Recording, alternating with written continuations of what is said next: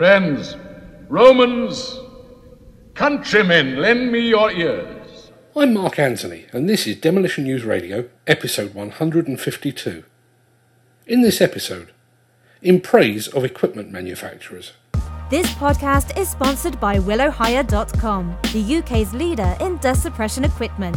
Kick the dust into touch with our new, bigger and better all in one dust suppression units for hire. Call Willow on 01582 840045. It is all too easy to underestimate the contribution that equipment manufacturers and dealers have made and continue to make to the demolition industry. It's easy to dismiss them as purveyors of overpriced, dumb iron.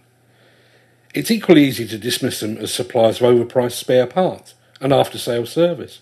It's easy to see them purely as the people that pick up the tab after lunch. And unfortunately, it's often tempting to see them as a big fat cash cow that can be milked in the form of advertising and sponsorship whenever the need or fancy takes us.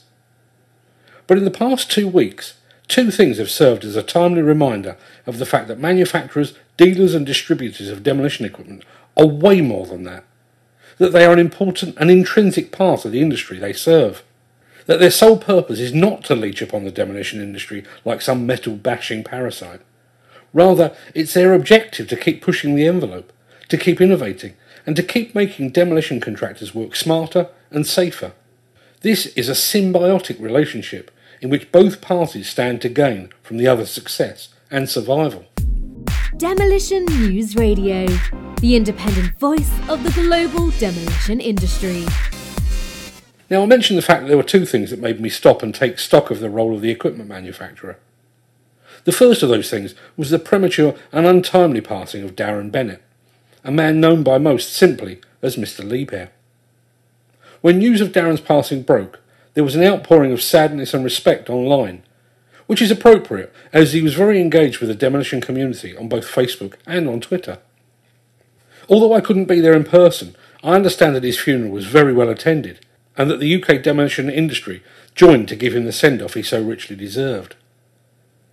Demolition men and women know that time is money, and so the very fact that so many were willing to give up a day's work to say a fond farewell to Darren speaks volumes for the respect in which he was held, and, just as importantly, the vital role that he and others like him play in this industry.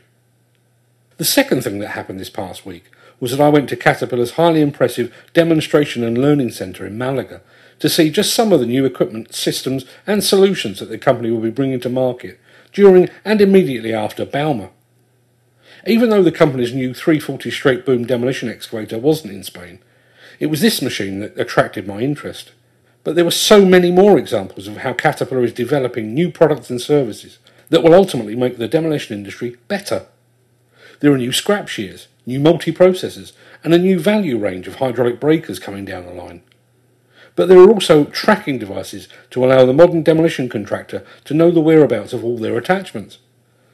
There is a new app that allows equipment fleet managers to monitor important factors such as usage hours and fuel consumption and to receive notifications of potential failures. There is oil and fuel analysis that is used to identify problems before they become a catastrophic failure. And the company is also working tirelessly in the background to address less obvious challenges such as operator fatigue. Now, the industry didn't ask for any of these things, but they stand to benefit from all of them. And it's interesting to note that systems such as the CAT app is totally free to use.